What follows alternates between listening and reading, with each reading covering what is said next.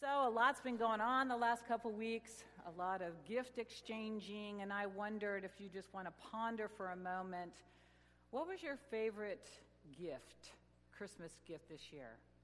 Maybe you didn't do much exchanging of gifts, uh, maybe you didn't get what you wanted. But just thinking for a moment, uh, what you did receive, for which you are very, very grateful. I know that I received some wonderful gifts. I got some money, got some books, got some things for my kitchen. Does anybody want to just call out something that was your favorite gift this Christmas? Your great niece? A baby was born. Oh, there you go. Now that's a wonderful gift. Yeah, really. Okay, that's the end of that sharing time. Yeah. Any other gifts, though, that you treasure for this Christmas? That's right. So she is a new bride, Leslie and Bill, being welcomed in to his family. Yeah.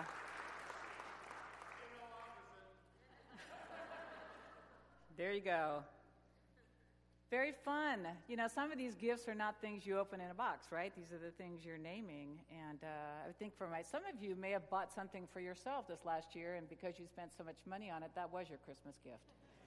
And I know that was true for me because I spent money on eye surgery, and I can now see wonderfully without contact lens for the first time since high school. That is like amazing. So there are certain gifts that are more life changing than other gifts. I know several people that got an engagement ring. It wasn't me, but other people that got an engagement ring uh, this Christmas. That's quite the life changing gift, isn't it? And as we think about the gift of Christmas and what we have been given, this passage that we're going to be in in a moment really is trying to name and capture the life changing gift of what happened at Christmas, what we were given, not just one person, everybody, all creation, given this amazing gift. So, at, before we get into Ephesians 1, verses 3 through 14, I want you to know a few things, and I want you to be listening for a few things. First of all, this in the original language, it was in Greek. It is out of the Apostle Paul to a church that he pastored and loved in Ephesus. Some of you have actually visited Ephesus in Turkey, have you? Some of you? See, I'm very jealous. I want to go there. But that's where this uh, community of faith was. And uh, Paul writes these words, but actually, the thing that I think is fascinating, it is titled A Blessing, and these 12 verses are one sentence in the Greek. And it's like Paul is trying his best to just say everything about the riches given to us as a gift in Christmas.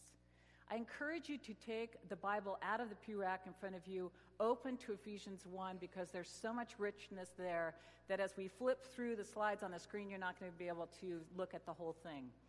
So turn to Ephesians 1. We will be in verses 3 through 12. And I'm going to pray as we ask God to make this word come alive for us, which is not something I can do for you, only the Spirit of God can do for all of us. So let's pray.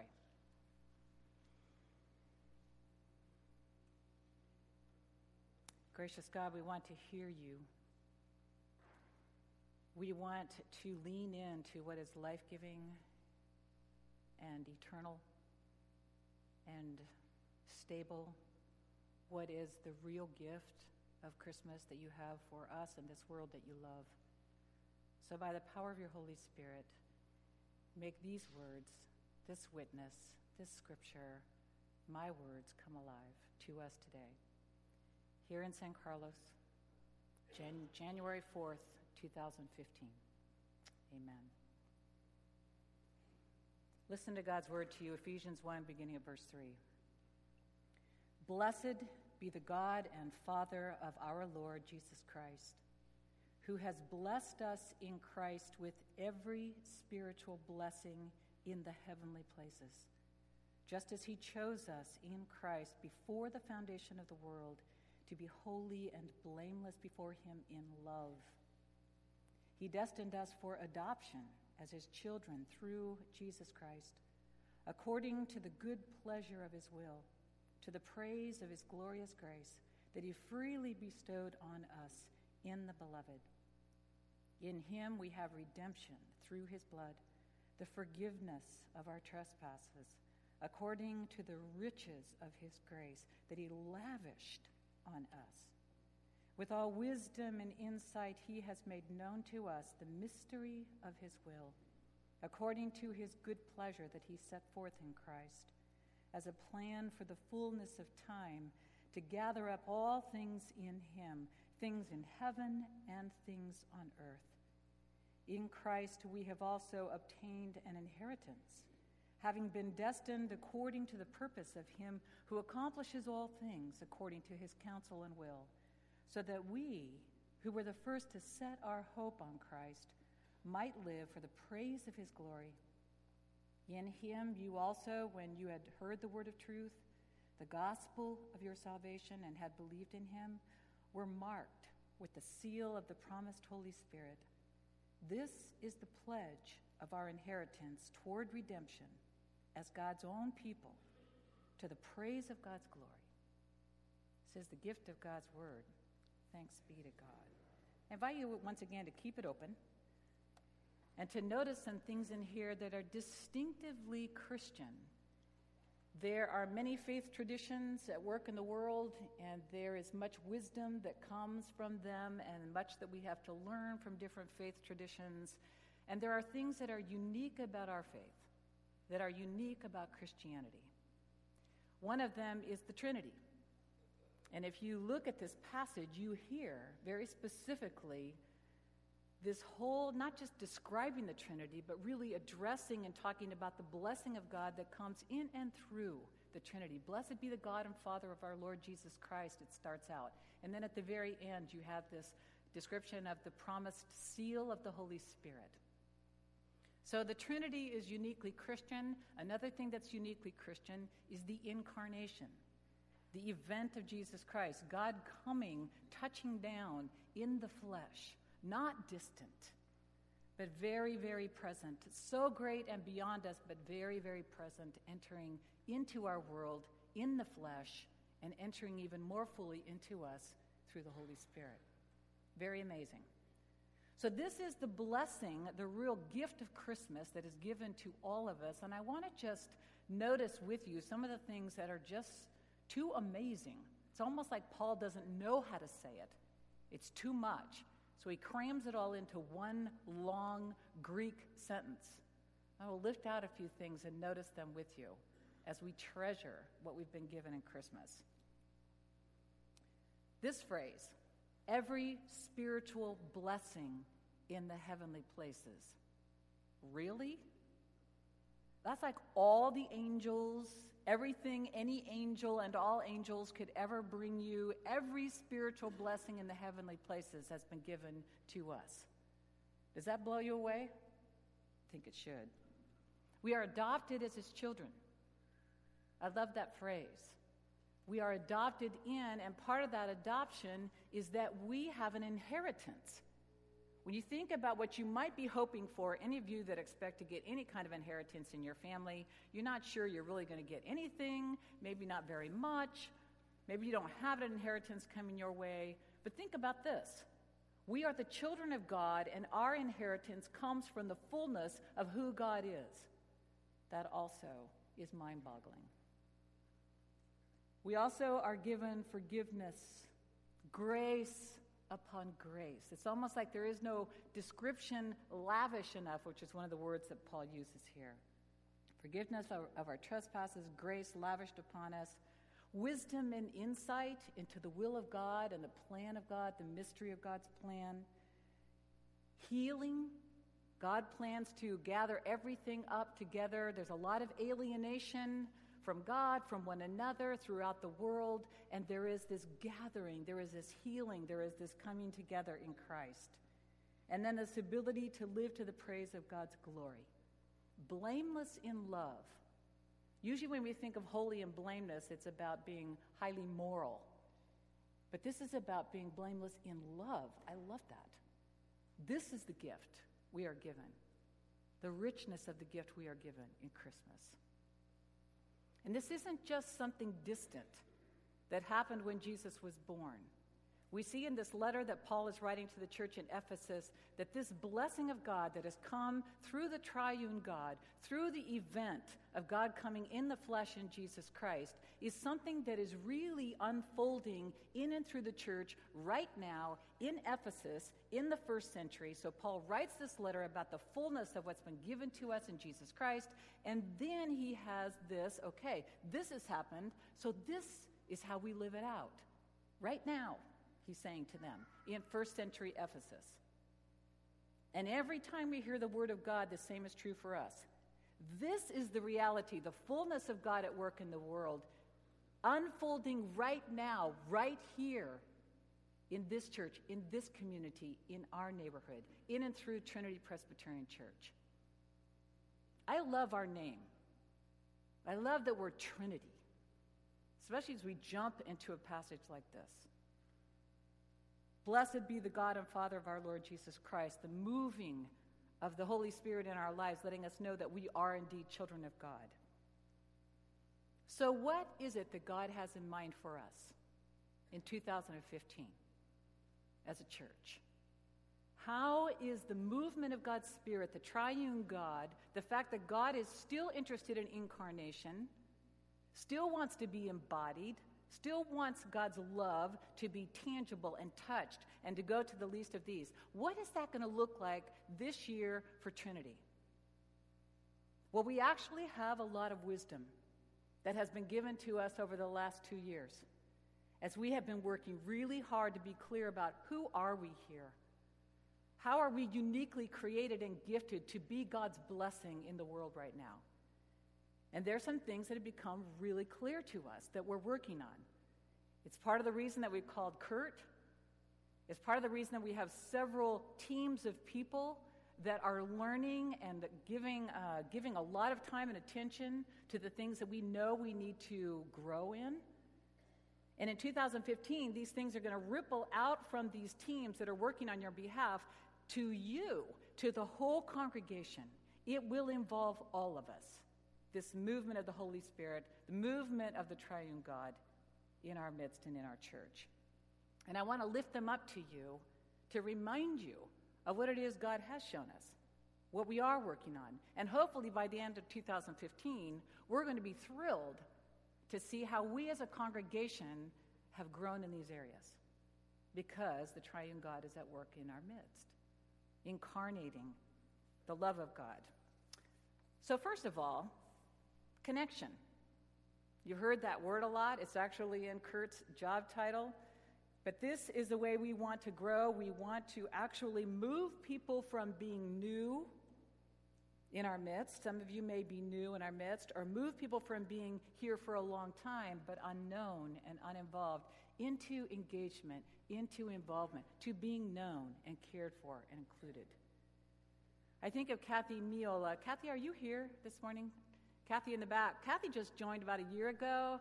She and her her kids, uh, Abby and Joshua, and uh, she just found out about us because she works with some people that go to this church, and um, she we had a conversation and said she was interested in street church and started going to street church and got her kids involved in street church and now Kathy has become a deacon and is starting a de- as a deacon this month. That's the movement from new unknown into involvement. I think of Doug Knopf. Doug, are you here this morning? He's probably glad he's not because he's kind of shy. But Doug actually was in this church for worshiping here periodically for 25 years and didn't know people. And then, because of a death in his family, he got involved in our grief group and got to know people really well. And so he joined the church a few months ago and is very interested in getting involved in buildings and grounds. So, whether you are here for a long time and unknown, or whether you are here brand new, connection is about moving us into being known, being engaged, being loved, giving love to other people in this church. One of the things that's going to be unfolding in the year ahead is that we are going to help connect you so that you know more about each other through a directory, but it's not going to look like that. Many of you have said to me, When are we going to do a new pictorial directory? Because I don't even know who these people are sitting around me. And I need this. Well, you know what? Every time we do this, about every five years, it's outdated how soon? Oh, yeah, the next, right when we publish it, it's outdated. So we're doing an online directory that's going to have a lot more information. All of your profiles will be on there. You might say, I don't want to be online. I don't want another password. But we are going to connect and we're going to help you do it. And all of us will have access in a protected way to a much more current and functional and helpful directory. It's called Fellowship One. So you'll hear more about that. So connection is big for us. Jesus' plan is to gather up all things in Him, to pull us together, not to have us in these alienated places. Another thing for us, you've heard this a lot, is sticky faith. What the heck is sticky faith? This is actually the name of a particular curriculum that is helping churches like ours that want our students, especially our teenagers, to grow into young adulthood and have a faith that sticks. That's the point. It's not happening now. It hasn't been happening for years, not just in our church, but in a lot of churches. And they are discovering that the way it happens is that the whole congregation needs to know and love our students, not just a youth director and not just the advisors. So we have a whole task force that's working on that. Some of you may want to raise your hand if you're on that task force that are working on your behalf. And this is going to be rolled out to you by the end of the year. So some of you have what I've heard called adolescent phobia, where you're afraid to talk to teenagers. We're going to learn some new skills here, but mostly the most important thing is to involve them in ministry. They have gifts we need now. They're not the future of the church, they are the present of the church. And they have gifts right now that we want to include their art. Gabby Seguenza, including her art. Kevin and Elsa are on the task force. They're in high school. This is sticky faith.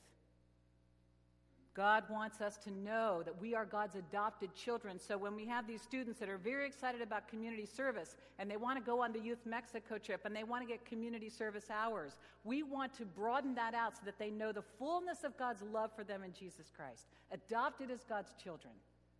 That's our calling. That's sticky faith.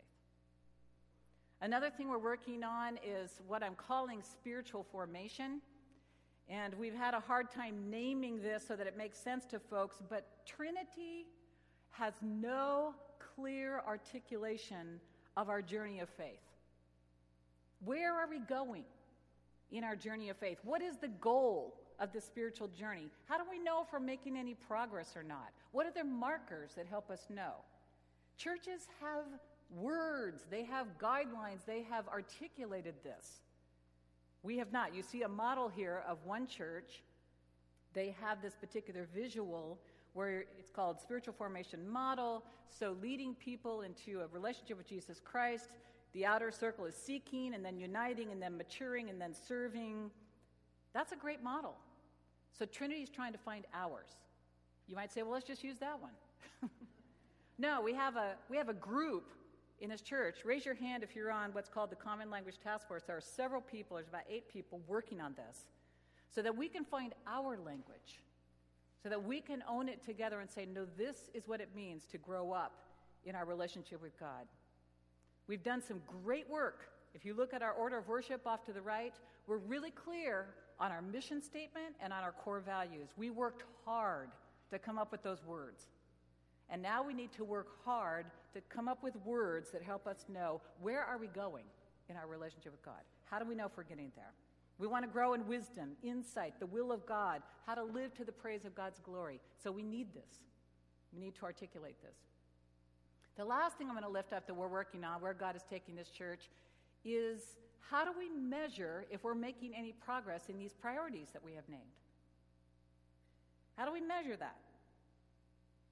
You know, what we measure in the church is what we've always measured how many people come to worship. We can tell you how many people have come to worship for as long as this church has been in existence. Presbyterians do this well. So we can tell you how many have been in worship. We can tell you how many members we have. We cleaned the rolls last year, about 100 people we took off. We have a, a a membership now of about 350 people. Worship attendance is on the average about 200 per Sunday. We also measure how much money we bring in, which this year has been phenomenal. But you know what? These three things don't tell us if we are passing on our faith to our youth so that they have a sticky faith when they grow up. They don't tell us if we're necessarily engaging people, people are known and included. They don't tell us if we're growing in maturity in Jesus Christ and moving deeply into the heart of God. They don't tell us these things necessarily. So, how do we measure those things? In the business world, you all know it as metrics. In the church, we're really, really bad at this. Measuring the things that help us know if we're actually making any progress in these priorities that have become clear to us in 2015. You know, at the end of the letter, Paul cries out to the church in Ephesus and he says, I beg you to lead a life worthy of your calling. That's a wonderful statement. Because what we are working on as a church here at Trinity isn't just going to stay in these little groups. It's not just going to stay in the task force, and there's a task force and a group working on every single one of these, including session working on the metrics. It's not going to stay there. It has to move out to you, to you, all of you, Trinity Presbyterian Church. The fullness of God, the fullness of the triune God at work in us, through us, all of us, living to the praise of God's glory. This is what God has in mind for us in 2015.